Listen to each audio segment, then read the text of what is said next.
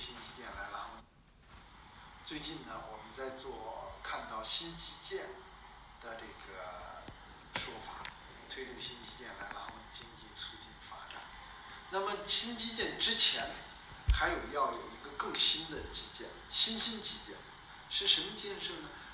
新基建呢，是以信息技术、以人工智能、大数据等等为基础的。现在我们赖以生存很重要。现在远程会议啊、居家办公等等，然后我们发现的这一套的基础设施很重要，就是新基建。什么是新兴基建？生命之建设。我们这一次得到的最大的 lesson 是什么？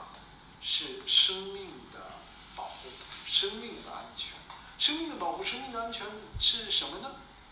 现在我们全国人大出台了一个决定，要禁止野生动物的。啊，非法食用，这是生命的保证，生命的安全。但是再往前一步，建设性的那是限制性的，建设性的工作是什么？我们应该积极的建设我们栖息地。我们栖息地建设现在什么地方错了，或者是欠缺了，或者是工业文明没有遗漏了，或者是怎么样？问题在哪？问题是。对于野生生物栖息地，这是我们人类生命栖息地重要的部分。很简单例子呀，马来西亚的尼帕病毒和引致传染病，就是蝙蝠没有了栖息地。那么我们现在这一次，我们知道不要进食，要进食野生动物，我们还应该知道给野生动物以栖息地的。建设，这个不光是为野生动物，是为我们人类的生存栖息地、人类生存基栖息地的建设，叫生命之地的建设。名词大家还可以再商量，但是在更重要的一个基础设施建设上，我们要做的比新基建还要前在前端的更重要的是什么？就是我们野生生命栖息地的。建设，比如有几件事情我可以举例。第一个就是荒滩，上海的南汇东滩现在在植树，那么这个植树导致的迁徙的鸟没有了栖息，这是错误的。而我们知道天津八卦滩，天津的自然岸线在迅速的消失，这最近天津市政府、市委市政府下了决心，要恢复保障天津的自然岸线。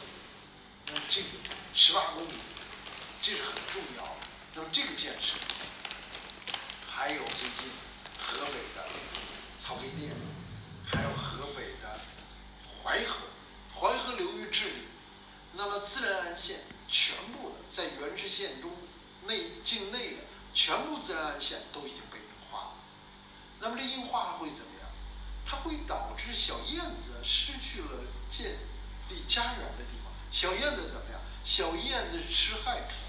我们知道蝗虫之灾、害虫之灾、农作物之灾，如果没有了小燕子，那么这些害虫，我们唯一的对付办法只有用农药。我们用农药消灭这些害虫，结果会怎么样？农业大家知道，我们现在蔬菜、水果、食品里面农药残留变成一个重要的问题。还有更重要的，土壤、地下水。都会有农药残留，而南极的企鹅农药都会超标，为什么？而农药的过分使用，是我们自然的栖息地，就是自然生态之中控制这些有害生物的其他生物被消灭了。那么整体上来说，我刚才简单讲了，荒滩、河堤、树林，自然的树林。自然的水、池塘，所有的自然的气息、生命之地的建设。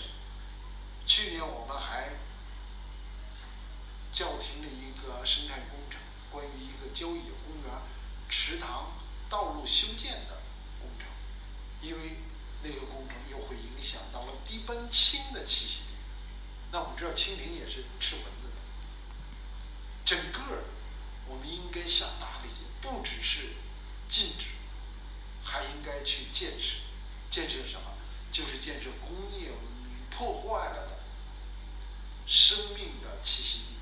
这个生命呢，当然是以人类生命为核心的所有的地球上的生命。